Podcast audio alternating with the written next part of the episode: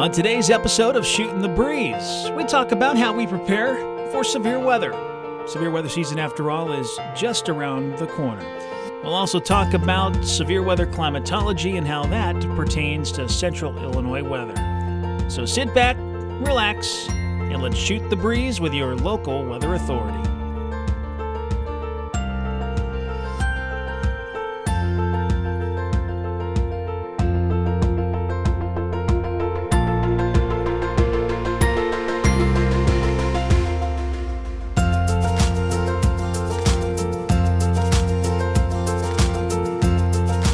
Hello, everybody. Welcome to episode number seven. Yay, lucky number seven. It is my favorite and lucky number. Is it? I like it. It's Um, just a number. It is a number. The voice you are hearing is meteorologist Molly Naslin. Hi. I'm Chief Meteorologist Chris Yates. And Sherwinski's in here somewhere.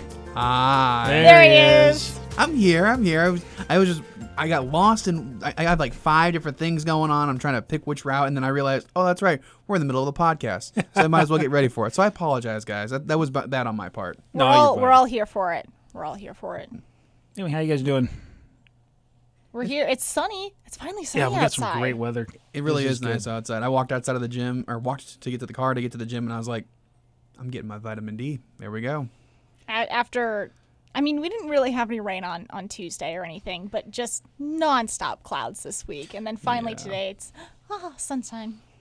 Yeah, things are actually looking a little bit look a little bit better as we head into the weekend. For those who don't know, we record these podcasts on Friday, and the weather is actually looking pretty good. So, go us. We'll take it. And we have a chance for thunderstorms next week, which we all know I love thunderstorms and I'm kind of excited for it just because it's I and I said this this morning. I love the nice sunny weather, but when we get these long stretches of sunny weather, I run out of things to talk about. So it's nice to just get the little blips of different weather that goes in there. My favorite's when you get, you know, the nice weather and you either get a warming trend or a cool or, or a cooling trend, and then you got like to top it off in the seven days, something to tease. It's like, oh, by the way, it's nice out, but we've got storms on the way. Or it's been nice the last several days, but, and it's- But. and it sounds so But. dramatic. Always a but. There's always a but. We're always looking ahead to the next one. Uh, Yeah. Now, um, it's we're still not entering. Uh, we haven't entered our severe weather season yet, but there's been a few events um, that have kind of taken place elsewhere in the country. Uh, the southeast, in particular, had a pretty decent event. Uh, and by decent, I mean a pretty high-end severe weather threat uh, earlier in the week, and um, that, of course, moved out across uh, the southeast mid-Atlantic region. Um, la- uh, the next day, uh, we've also had a few events out across the Central Plains. So severe weather season is um, just around the corner. So a lot of people, you know, it's always in the back of people's minds. When are we going to get our first round of severe thunderstorms? Um, but uh, you know, the we can go and talk about what we do to prep for it.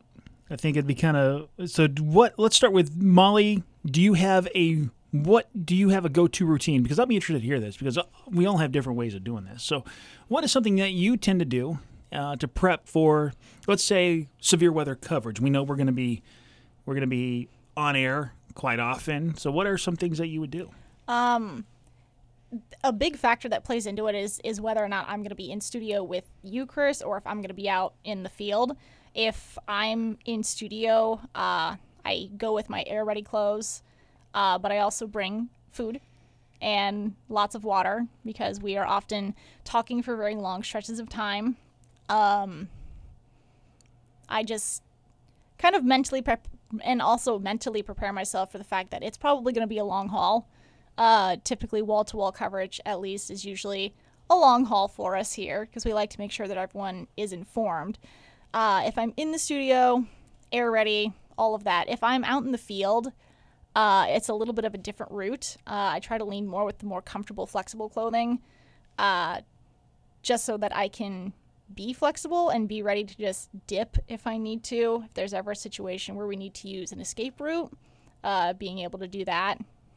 But wearing my WMBD polo because I love doing live hits when I'm out in the field. Isn't it nice to just be in a polo t-shirt sometimes? Yes. Amazing. it's amazing. I haven't even gotten mine yet, and I'm excited to eventually get mine. oh, just so um, freeing. You you you get to wear when you're out in the you're out- out in the tracker. You get to wear the big bright yellow vest when Yep. you're on the side of the road too. So you get to be bright and flashy. And then you have wires all over you between the mic and the IFB and your phone and everything. So far, my live shots in regards to weather have been snow, Yeah. ice, mm-hmm. cold. Mm-hmm. There was a one day I think it was it was uh, one of our photogs and myself were just standing out there and I was like, this is like what the one two three four five. I'm like counting on my fingers how many times I've been out here already, already this season because it was so cold and I'm looking forward to actually not freezing uh, the next time I do a live shot. That's the one thing I, I will say. If I have to go out in the field, it's like at least I won't be cold. Hopefully. Yeah. The biggest thing, especially from this past year, because I did all of the severe weather coverage with Yeah. Chris. Uh, I did all of the events. Every single one, the big similarity was Chris and I touching base to make sure we were on the same page with what the idea was. There was one day where I thought my plan was solid. I was I went south.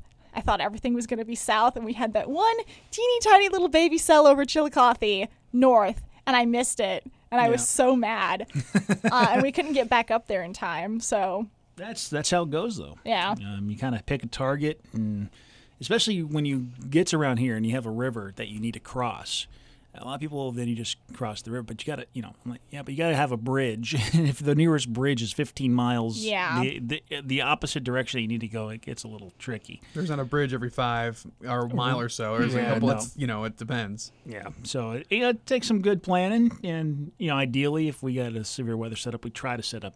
We know storms are typically moving east, so we try to get east of the river. But if the mm-hmm. conditions are not ideal for severe weather over there or something, then that doesn't obviously work in our favor. But This may sound like a weird prep thing, but you and I, uh, Chris, were talking the other day about geography uh, for chasing here in, um, or going out here in central Illinois. And I was like, well, obviously the river's going to be a big deal. And you're like, well, there's also a couple other spots you were pointing out, like, don't, you know, here's a rough spot, here's a rough spot. There's a lot of woods here. Road network's not good here. And uh, on my way from Bloomington, well, I was going to Champaign, but going between Bloomington and Peoria, I noticed, you know, you were talking about this area can be kind of rough. And I'm like, okay the Mackinaw River Yeah. definitely turns into a quick valley, and then it's back to normal. But it's it's quick and noticeable. what- yeah, what- you don't want to hang around there too much. I mean, if you're looking for visibility, then Right.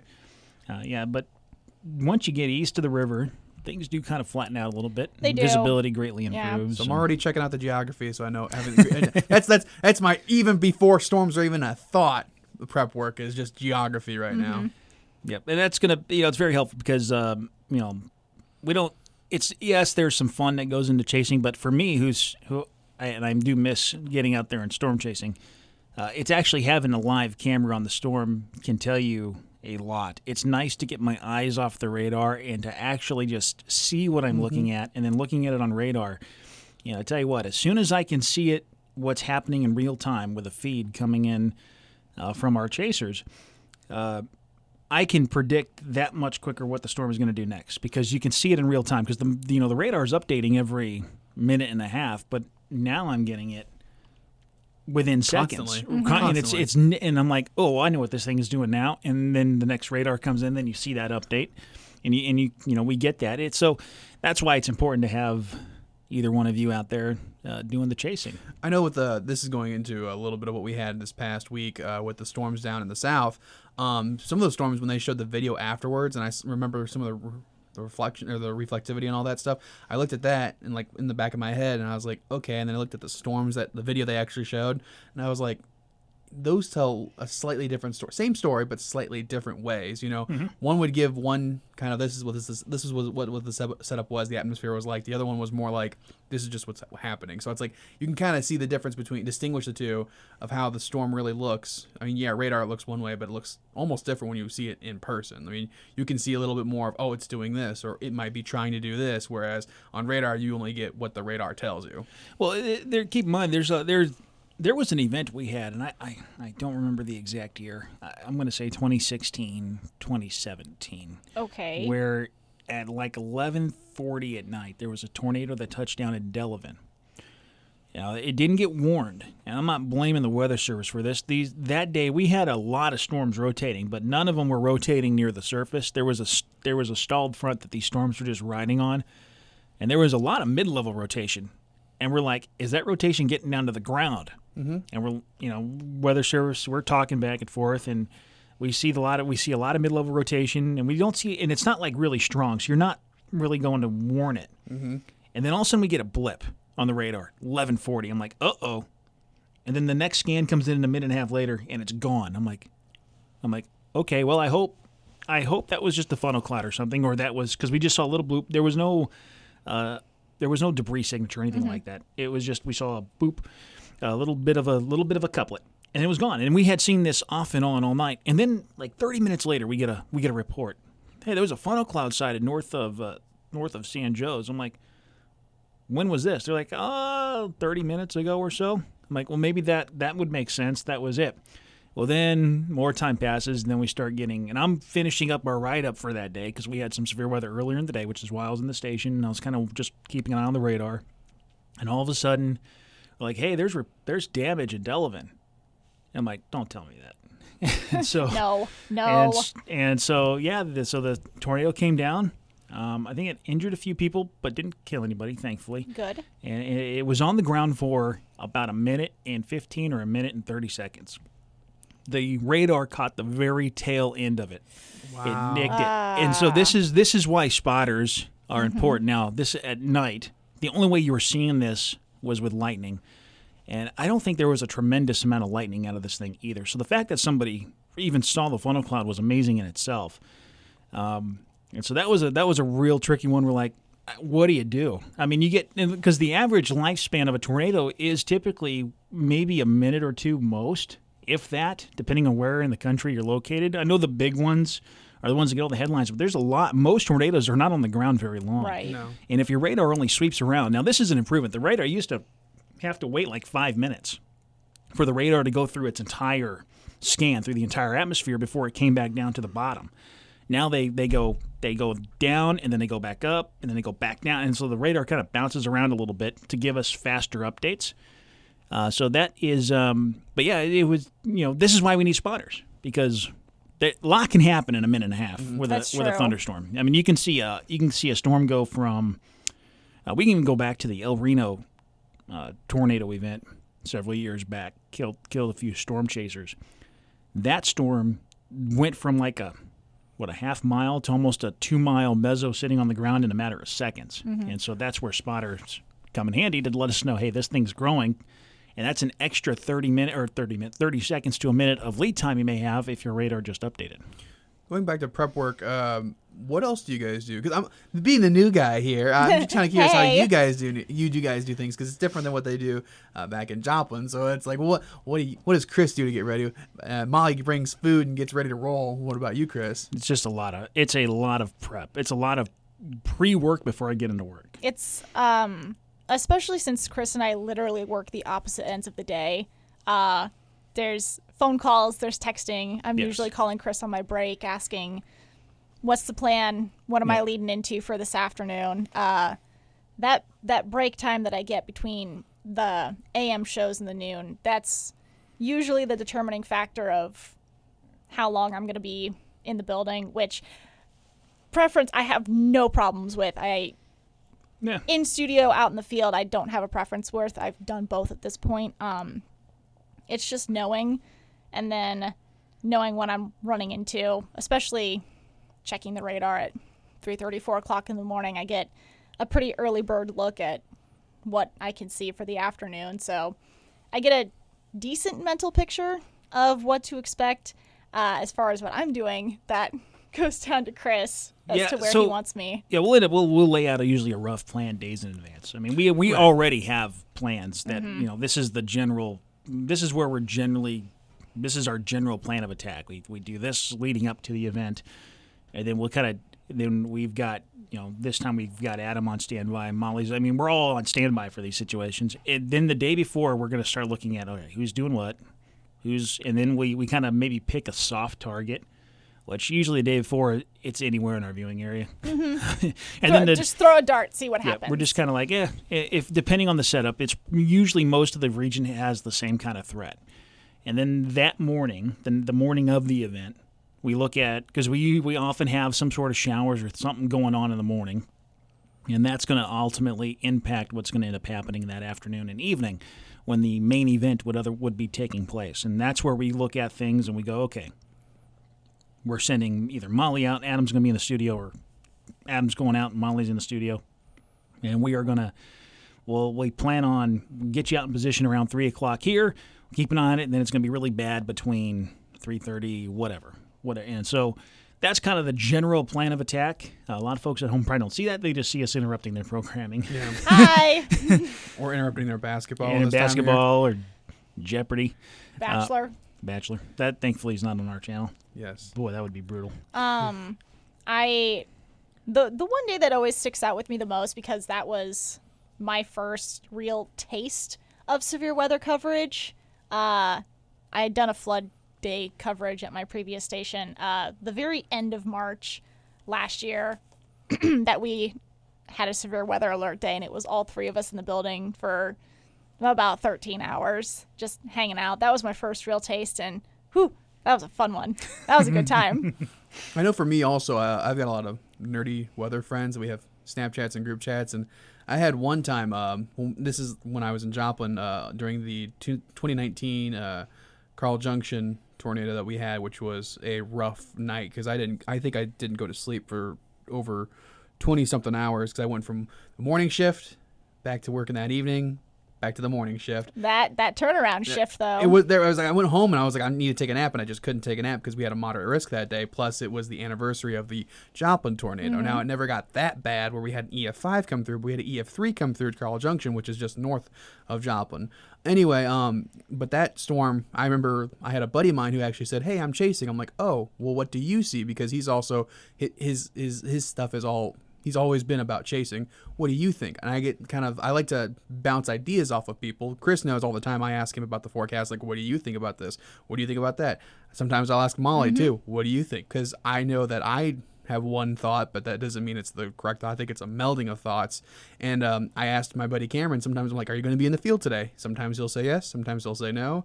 Now that he's in Michigan, he probably won't be anymore. But but he was in the plains that day, and you know he said, "Hey," he even called me up and said, "Hey, uh, you might want to."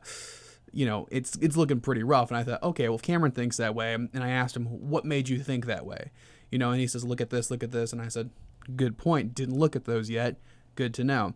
Um, and our plan of attack usually was in Joplin was, you know, depending on who shift it was, was the main anchor for whatever. So if we were doing it in the morning, which we rarely had events in the morning, I would have been doing it. Or if the weekends, I would have been doing it. And then the chief comes in and decides this is what we're going to do. This is what we're going to do. Now they've changed a lot of things uh, there KODE KSN with their staffing, but usually it was one or two. You know, I was number two. I was usually web guy. You know, making sure we got on Facebook Live, making sure our alerts got on Facebook and Twitter, and then we had. You know, I was the one that would go back in the newsroom and say, "Hey, we need somebody out here. This is where this is happening," um, and then we would tag team on uh, cut-ins. So it'd be like if Chris was talking about we have a tornado warning for X, Y, and Z county. This is what's happening. Uh, da da da da. Talking about the basically the bread and butter of the county, and then I would follow up with this storm is doing X, Y, and Z because of the atmosphere, and I kind of switch it up a little bit. Like this is why we're seeing this kind of weather for today, and then you could get a quick. Uh, Ray would get a quick drink of water, you know, breathe for a half second, and then go right back into it. So we'd go back and forth and back and forth, and that really helped because it kind of not only just add the warning aspect to it, but asked it, it answered the why are we getting these storms aspect. So that was usually during during the event, but leading up to it was usually just kind of contacting each other, making sure we had a plan, like an idea what was going on, and updating each other, and that does help. So I like that you guys pretty much have the same thing. The only difference is you guys go out in the field, we didn't go out in the field. So Yeah, we, uh, I, I, I spent equal amounts of time in both places last summer Yeah, I think- between yeah, we kind of between in office and in the field. Uh, very lucky that I didn't have to pull any turnaround shifts last year. that is Uh, good. yeah, we try have- to avoid those. We, d- uh, there was the one day I remember I was filling in for a weekend and did, you know, a lot of part of what our, our deal is is depending on how severe it is, we'll stick with web for a lot of our live stuff is web. Uh, so I was live for about hour and a half, two hours in the afternoon one day. I was like, all right, I'm gonna hang out and see what happens next. No sooner did I tell Chris that I was going to be fine for the night that we got four warnings in Henry County. You're like, hey, I'm going to come in. I was like, okay, see you in a few minutes, Chris. So that was a that was a that was an interesting day. Um, we had a lot of hail, There was a lot of wind too. a lot that of wind and a lot of hail. And there was a low wind tornado threat. It wasn't super, Mm. um, but there were some hailers that some supercells that kind of popped up, we, which were expected. And there when was, was, this last year? What, what Just- what month? What day? I don't remember exactly. July. Okay. Maybe. Okay. Yeah, I feel it was like- late in the season. Yeah, I was like- gonna say it like was a late season event or It was a early late. season It was a late season Yeah. event, um, and we'll get into the climatology of that here in just a minute. Uh, but it was a it was a it was an interesting setup because we were getting you know two inch diameter hail, Mm-hmm. which around here is not very uh, is not a common occurrence. And so I'm like, yeah, these are these are you know there's no tornado issue with these, but they are you know dropping some hailstones that are going to cause some damage. And Molly was Molly was fine. She was handling all that just fine. I was out taking pictures of the storms, and because I'm like, I never get to do this, and since there's no tornado threat, uh, or at least a very limited one, I'm just going to go out. And, Chris is out here just having a good I'm time. going to take some pictures, and a, you know, and and then so we that first round eventually goes by, and we're like, all right, there's going to be another line coming in. There's going to be the main main line, and we see it developing. It was moving through Iowa, and it was a line that started to congeal, and it really got together in Henry County and it was a it was a little bow echo and little tiny mini. Uh, I don't know if it would qualify as a derecho. I don't know if it traveled the distance, but it had that kind of punch. I mean, it was a it was a small bow echo that just kind of developed as soon as it crossed the Mississippi, and it was coming on through. And I'm like, this thing's going to wallop us with 70 plus mile per hour winds, and it, it did up into at least the Illinois River. I think it kind of started to fizzle It- off yeah, it it fizzled once it passed the river. Yeah. So it it uh, the by the way, folks listening, the the river had nothing to do with it fizzling. It's just the instability a weekend because the storms earlier in the day were all east. It of the was, river.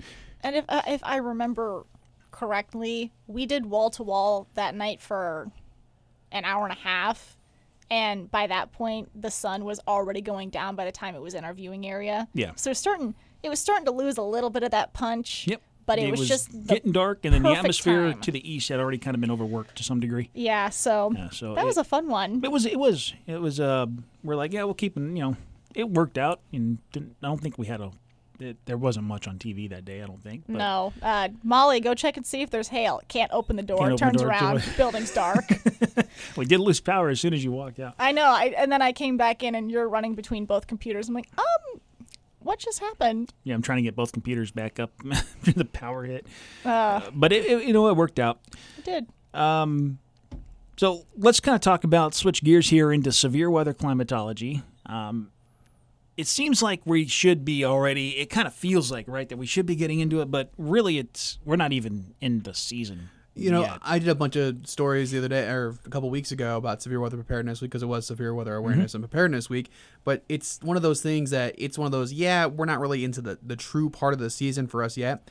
But that doesn't mean you shouldn't think about it early. You know, get your plans ready, get your kit ready, uh, and make sure you're ready to roll because just because it's not really our time yet doesn't mean we haven't had severe weather in March and February before here. Right. The, I, I one of the things that always has stuck out with me uh, since I have gone through a full season uh, here in Peoria now.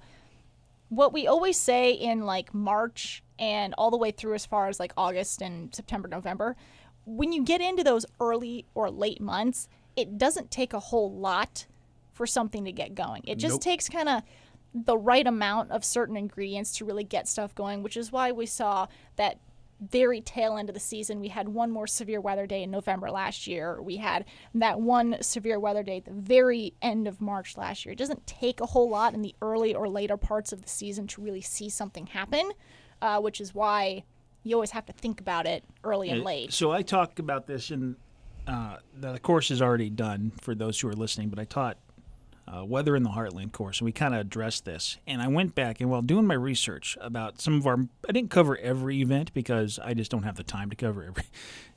I would we could talk for hours on end about how every event uh, that's hit Illinois, um, but all the events, all the big headline type events ha- that have impacted our area in recent history and even going all the way back into the 40s have all happened out of peak season. And so you had the Washington tornado back in November. That was November 17, 2013. We had the last F5 Central Illinois saw. That was March 16th, 1942. The December tornado outbreak of 2018, 29 tornadoes touching down across the state, a lot of them touching down in our viewing area That's early December, late November. You can chalk that up for our second severe weather season, but that's still not peak season. Mm-hmm. Um, and then there's been a number of other events. Uh, er, there were some events in April. Now, April, you start to get into uh, our actual season, but even then, April is Is early. it can be kind of early for some, depending on what you're talking about, depending on which and also where in April you're talking. When but it it's good to be prepared. Oh yeah, and- and I remember talking to a friend uh, when I was back in Joplin. He said when it comes to the early season stuff, a lot of things have to go right before you can get those big outbreaks and stuff. And in some cases, like obviously like uh, there with uh, the Washington tornado, everything came right, and you were getting into the time of year where the wind shear was starting to pick up, so that helped boost it too. But that was just one of those days. It was like everything just came together. and It- and it it, doesn't- doesn't happen often. It doesn't need to feel when you get into spring and you get into late uh, or even fall. Once you get into spring and fall, you don't necessarily need it to be, you know, uh, 75 degrees with a 70 degree dew point for severe weather. It's all relative to the mm-hmm. atmospheric mm-hmm. conditions that are going on above the ground. So, in for that December 1st outbreak, you know, we had dew points in the upper 50s, temperatures in the low 60s. For December, late November, early December, that's quite muggy. Mm-hmm. Yeah, that for the, for that standard, the air above the ground is in December mode, and so it's all relative. That's an explosive environment. That's you know that for would would equate to a you know a 65 degree dew point over a 70 degree dew point in late spring, early summer. And in that case, everything it's all relative. everything that in, in, in, in relative to that time of year, Yep. everything came together. Yep. Yep. So And that was a that December outbreak. That was a slight risk. Yeah, event. that Really? wasn't. Yeah. They- There were most of those tornadoes that formed. Um, now, I mean, look, based on the tornadoes alone, you could have upped this to a to a modern, And we had a lot of them, but it was all from two or three supercells. yeah. That and they just were the- they were long track supercells that just kept dropping tornado after tornado after tornado after tornado. And uh, I mean, I, I don't blame SPC for. I mean, you look at the climatology of the event, you go, what's the chance this is actually going to turn into a massive event? And like, I mean, it, it was just it was the the two or three storms were responsible for almost all of the uh, all of those events. So uh, yeah, good to be prepared, even off season. Um, but you know now is the time of year where the at least the chances of these events are going to start to kind of ramp up. they they start to become uh, a little bit more frequent. Uh, it gives us as a weather team uh, some practice covering these events before we start really getting into full severe season. Uh, in turn, you know, we mentioned the December outbreak was only a slight risk. Then we ended up with a moderate risk for end of March last year, and I don't think we got as high as that for the rest of the season. No, and uh, we don't get those very often. I mean, we get them, but usually if we do, it's because of, a, of the damaging wind potential, which is what drove that moderate risk last year.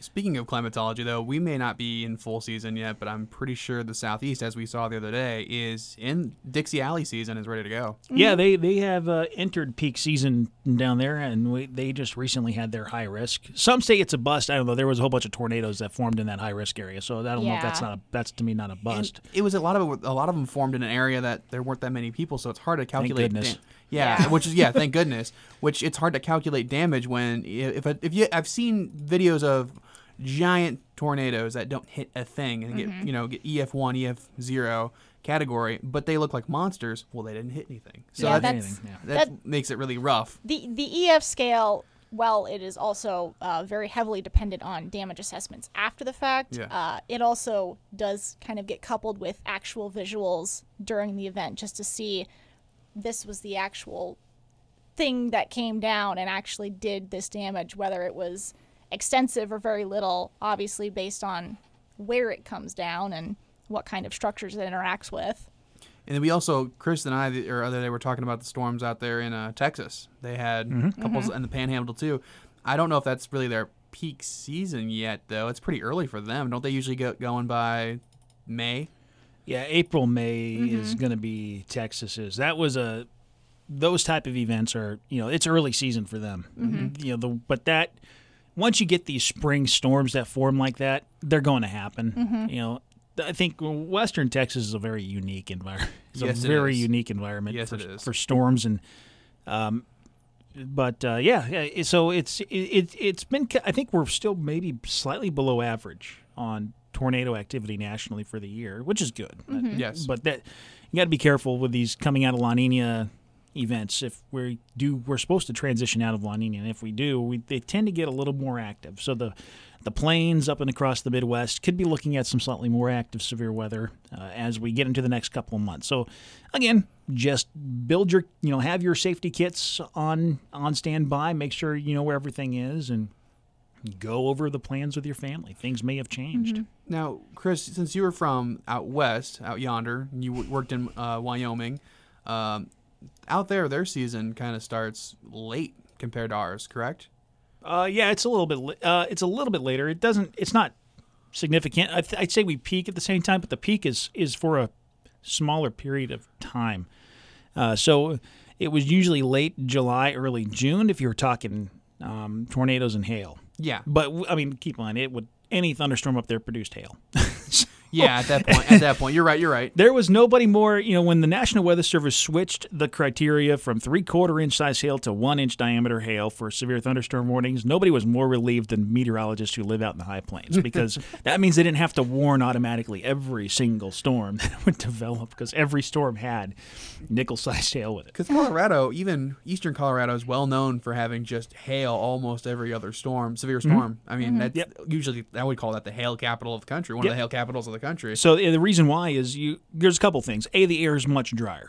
Uh, reason part of the reason we don't get a lot of hail out here, or when we do, it's not typically that monstrous size, is because the air out there is drier. So when you have drier air, your hailstones do not melt as quickly as it were, say, falling through a fully saturated atmosphere.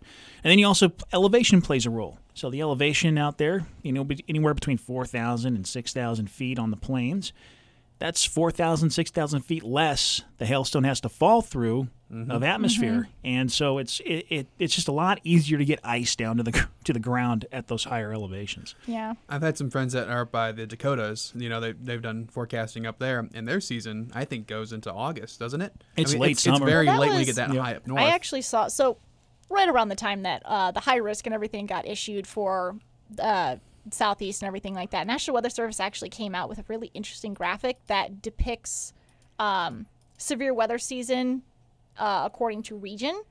Uh, and what you notice as you go through the trend of basically the entire spring, summer, and into fall is the peak seasons for everyone gradually moves north.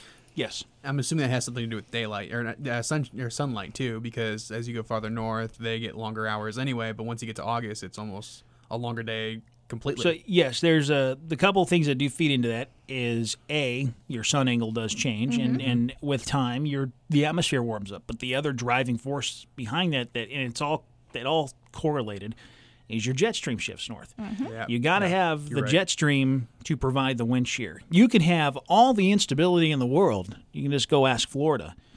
And you're not going to necessarily have severe weather without some strong winds. And so you got to have you got to have the jet stream. And so that's kind of really been the driving force. But yes, it, it, it's it's the jet stream is related to that warm up. It, that jet stream is often the dividing line between the cold Canadian air and then your warm tropical air mm-hmm. masses that come in from the south. And so as the atmosphere warms up, as your sun angle changes and continues to heat up, you know, the ground at now keep in mind peak season actually probably comes after the um, after the equinox. Uh, so which is Saturday, by the way. I know. I know. Spring is here. Yay. and the solstice. And so as your days get shorter, your severe weather seasons are still getting uh, still getting a little bit longer. I mean, so but that there's always a delay. The, everything's delayed. The, the peak time heating a day doesn't happen at noon, right when the sun's directly Right. overhead. It happens at like three or four o'clock because there's a delay into how that heat is released. Anyway, we're not getting into the thermodynamics. That's a that. whole That's other a whole- podcast. That's a whole other podcast. Next week. Next week on. Anyway, uh, so yeah, peak season's around the corner. Um, I've got some stats pulled up here on my computer. I thought it, it would be really cool to go up and over here for Illinois. Um, and a lot of folks may find this interesting. So uh, I've been asked, and you may have seen nationally, uh, a lot of folks ask me, are tornado trends getting worse? If you look at the national scale, there's really no discernible trend. But it's a little different when you look at Illinois. We've seen a we've seen an upward trend. And that's due to a couple things. Um, pull up this tornado trends page, and we're going to have this up on our website, uh, ciproud.com. Adam, looking at you. We'll get it done. He'll No, get it no, up there no, no, for you That guy, that guy. that guy. He'll get these maps up there uh, hopefully uh, as soon as he can. But these are these are great. These are great charts. Uh, they're great graphics. So all tornadoes, you can see uh, that there is a. I'm going to turn the monitor so Molly. you can see. There we go. So there is a there is a good trend up. Now they do equate this to hey, we're getting better at reporting these things. Everybody's got a cell phone now. It's easy to report these. Uh, you look at the weak tornadoes. You know, the weak tornadoes in particular have a good steady upward trend, and then the severe tornadoes, which according to this chart is rated F1 and higher, uh, you also see a slight trend up. Now they even now they'll acknowledge that some of this is due to people reporting better reporting capabilities. We got people with cell phones everywhere, and frankly, more people are just educated. They're keeping their eyes to the skies. Um, you know, more people know the stuff is coming, so they you know they where's it at, and then uh, so we you know we often get better reports. But other studies have also shown there's been a slight shift eastward with uh, at least the tornado days, you know, based on something like uh, significant tornado parameters. So basically, when the atmosphere becomes more conducive for tornadoes, they have seen that that upward, at least slight uptick, that kind of correlates with that. And when you start looking at the where the conditions are more conducive for tornadoes rather than direct tornado reports, now you can start saying, yeah, I think things are kind of nudging in that direction where Tornado Alley has kind of shifted. Now, whether it'll eventually shift back, I guess time will tell. Uh, but that's kind of interesting here in Illinois as this is becoming a bigger hotspot, along with the Southeast in particular. The Southeast is really becoming a hotspot, at least over the trend over the last 50, 60 years. the the other side, uh, like we mentioned earlier, with EF being uh, a lot of damage reports and everything like that that go into the EF scale rating, their buildings are not built the same way that ours are in the Midwest. No, they're Uh, different, yeah. Ours are built to withstand a little bit more in the way of higher winds. Theirs are not. It's a lot easier to cause It's more a lot. damage. And there's, because of the water table out there, there's not a lot of basements in the South. Yeah.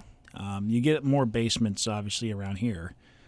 Um, but yeah, that's so it's it, it is different. They- Everything's built. You also end up with a lot of modular or uh, mobile homes out in the southeast, and uh, no matter what they tell you, they're just not safe places to be in. No. Uh, I mean, you're, if your home is not anchored to a foundation, don't be in it Go during a go tornado. find one that is anchored. Yeah, get to a community shelter and uh, if you can. I know that that has been really tricky with COVID because then you got what do you do? Um, but uh, my advice: always go for what the immediate threat is. I talked with uh, last season when we had severe weather starting and COVID was just becoming, you know, a little bit more of a bigger topic. I talked to our emergency manager in uh, Jasper County, Missouri, Keith Stammer, great guy. Um, but he was saying, you know, you got to go with which one's the bigger threat at that moment. Is it somebody that potentially has COVID, or is it the tornado that's barreling down your community? I don't. And he's like, I, he's like, he pretty much said, he's like, I don't know about you, but I would take that that shelter. And obviously, if you can stay six feet apart, go ahead, Go ahead, wear yeah. a mask, all that other stuff. But that's more of an immediate threat is the tornado coming. yeah, and and now we we're on the tail end of this pandemic and and things are improving. So hopefully that's not much of an issue for us going into this Right. this I upcoming hope severe so, weather too. season. Uh, tornado deaths, uh, number of tornado related deaths by year in Illinois. Uh, there's not much of a huge trend there, but it's uh, from some of the peaks back in the 60s. Uh, thankfully, it's not something we see too often, which means we're getting the word out. People are aware. People are are acting uh, when these uh, when severe weather strikes. Obviously, the Washington tornado I know killed um, a few people, and there, that whole outbreak killed a few people. There was you know so uh, just uh, continue to be aware, get the warning out, and um, honestly, when you look at the tornado, when you look at the Washington that tornado and that storm in general, how it didn't kill more people, it's uh, Yeah, it's it's incredible. it's incredible. The video I've seen of that storm is is scary. I mean, it's just scary. Obviously, the injuries are typically a little bit higher, um, but again, um, there's no no significant trend up. There's actually no trend up at all. If anything, there's a trend down. So that that's also pretty good. All right, tornadoes by month in Illinois. This is where things get a little interesting. Um, this would be these are total. This is the total number, and so our seasons April, May, and June. And for us, it's really mid to late April is when we see that season really spike up here uh, for Central Illinois. But once it's amazing the drop off from June to July. Yeah. It's like night and day. That's usually when we start going into supercell season, into derecho season, and damaging winds and you know microburst and Linear storm season. yes, exactly. A lot of a lot of lot of those type of straight line wind events. We also would end up with your occasional microburst. You get a you just get a storm that pops up and it just drops a lot of rain, maybe some gusty winds. We had a couple of those last out. year. Yeah, Yeah. uh, those are just annoying. Are- that's where your daily thirty percent chance of of rain always ends up coming into play, and it could remember, be remember that thirty percent chance we mentioned earlier? Yep, it's right here, Yeah, right, right there. right in this spot. At that point in the year, too, you got this is more from a chaser point of view. I've been told that a lot of people don't chase that time of year because not only the weather conditions aren't perfect, but corn. It's hard to see. it is hard to see. true. It's the hard to corn, see. Gotta- the corn is higher than uh than your your head at that point. you gotta hard look to- for the you gotta look for the soybean field. exactly. Right next to one of those is a cornfield. It's always always rotating. Uh, looking at uh, tornadoes by time of day, this probably is no surprise to anybody, but most tornadoes come late afternoon and early evening. I mean, that's you know you get your you after your you've heated up the atmosphere, you get your storms developing. Um, those storms will probably develop, you know, two three o'clock in the afternoon, and then they start moving in or moving through the area. And that's when they start to get their act together. And and by early evening is usually when the upper level winds start to pick up too. It's what we call a low level. It's not really upper level winds. It's it's a low level jet. It's a couple thousand feet off the ground. But once those start to turn or really start to crank up, that's where the wind shear picks up for at least a couple of hours, mm-hmm. and that's going to happen right around sunset or shortly after. And at the most important part of the turning for tornadoes is at the lowest level. So Yes. you've got it right there. I mean, it's you've already got the wind shear in place for these strong storms. Then you've got the lower level turning as well. It's just adding to it. Yep, and and so usually in the five to six p.m. Uh, this is data going back to uh, this is 2011, but uh, it, it's still it, it's important to remember that as we get into storm season, and this is going to be probably a little bit more of an issue this year um, because of COVID. There are a lot of sporting events that would take place in the fall are now taking place in the spring Football is uh, starting tonight. football. Yep, football's ramping up tonight, and so we, obviously we it's gonna be it's gonna be a little chilly, but it's gonna be great weather for it. But as we something to keep in mind is that you know Friday nights or or nights in general in the spring, we could be talking greater possibilities of of severe weather in the coming weeks. And if something's happening on a Friday, if we have severe weather expected, and you know you're out and about on a Friday night at five or six o'clock at night, that's you know a lot of people are away from home. They may be away from their weather radios. Now, thank goodness they have apps and phones can help you out with that.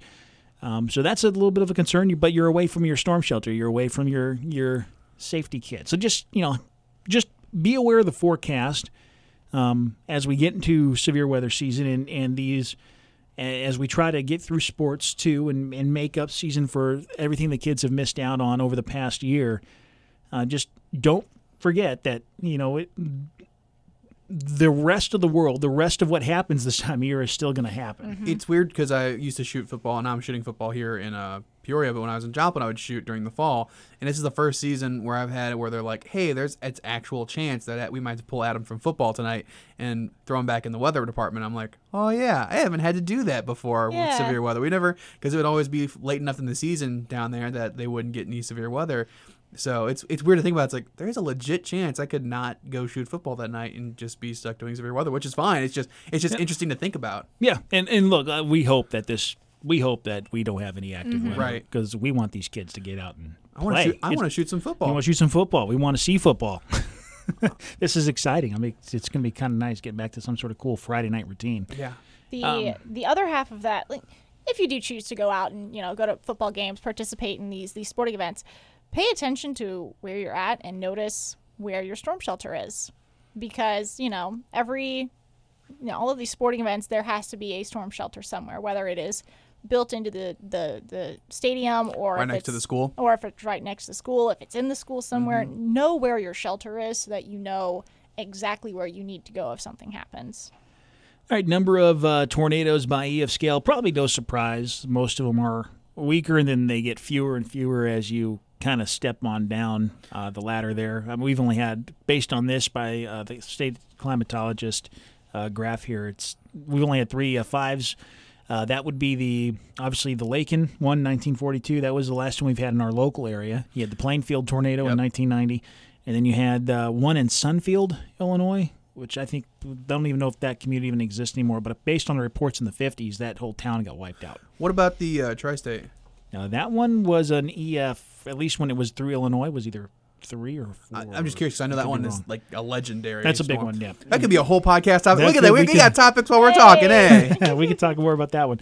Uh, obviously, no surprise though. Even though the uh, most tornadoes are weak, it's the three stronger ones that have been responsible for most of the deaths. And so, on average, um, we've had far more deaths by the three EF5s and the other ones. All and that's no surprise. and it's no. just those big ones are uh, they they kind of wipe everything out. Um, so yeah, uh, kind of interesting stats. Just you know, late afternoon, early evening are when we get our tornadoes, our peak tornadoes during the day. Tornado season typically runs from April, May through June, and then we kind of see a sharp drop off on either end of that peak. Uh, but there's usually a little slight bump in tornado activity uh, in November. Uh, the December outbreak was kind of unique in itself. That that was December 1st. So I mean, if it was if it was a leap year or something, maybe it's still in November. But uh, anyway, kind of interesting. This may be a weird question for you guys. Have you guys? I know we, we all like severe weather, but have you guys felt the fatigue after the season ends? Oh, From yeah, severe weather? yeah. It, it, it wears you down. It wears you down. A because it's there's a, there's an emotional toll, especially if you end up with a lot of damage. For me, Okay. if if I have last year wasn't bad for me, uh, there, but we didn't have anything super destructive come through either. Um, there was when we had one go through Pontiac a few years back, uh, Ottawa, played. I was relieved that that season was over because I was like, I'm done with dealing with with this damage. 2019, uh, which I think a lot of forecasters in the plains were like, we just are sick of severe weather because it was every day. There was Yeah, yeah. some, at least a enhanced risk or a slight risk, and it was just exhausting. So that put me off of it for a while. Now that I've gotten a little bit of break from it, I'm, I'm, you know, not say what I'm, I'm just saying I'm, I'm more emotionally ready than it was. But I just remember just being exhausted after going through that season. Yep. And it, it, it is it does wear on us. You think? I mean, we like severe weather, but we don't like it when thing bad things happen as a result from it. We like it from a from an observing standpoint, and, Right. and you know, kind of in the in the awe of Mother Nature.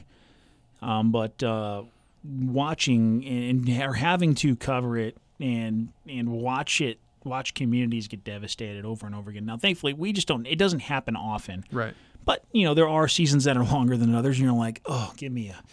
We, Right. we let's just move into let's move into something that's let's move into winter mode or or Yeah. just give me something that's Let's I've- change gears Hey, but Change after, gears. after this winter, man, I'm kind of exactly I'm we get, over winter. we get winter fatigue too. We're done with I'm done with forecasting snow and ice, and we've had quite a bit of ice this year um, for statistical you know reasoning, and we've had more than we've we've wanted. Even a late season event a couple weeks back. So yeah, let's let's get on with it. Change it up a little bit. I'm happy to hear thunder. You know, hear a few rumbles of thunder here and there. I haven't heard any yet. I don't think this year. really? I don't think I've heard any. Yeah, no. I've heard that there have been rumbles of thunder, but I have not heard it So I've heard I've heard one or two. Yeah. Yeah, I've been it's been nice. Um, I, granted, I've only done one full severe weather season. Uh, I didn't really get burnt out after that, even though I did all of them. Um, that uh, that was the running joke last year too. That Give was it a few more years. yeah. I'll, I'll give it a few more years. Um, I think what helped on my end at least is I wasn't doing the same thing each time. I was yeah, switching it up between that's good too. studio and field. So Yeah, and that that helps a little bit. And I, I hope to get out a little bit more this year too. I'm, but I'm not. I probably still would be in. I'm still going to be in studio if anything's happening locally. But it would be nice if something were to happen. no, no, no, no. Adam and I got it. out of- we'll, we'll I- get it. I want to get out of the. I'm going to get out of the get out of the studio and go Nah, go we'll, look. we'll handle it. I trust we you. got it. Yep. All right. So who's going to send us out with a good joke today? I got one from basketball since today is the beginning of March Madness.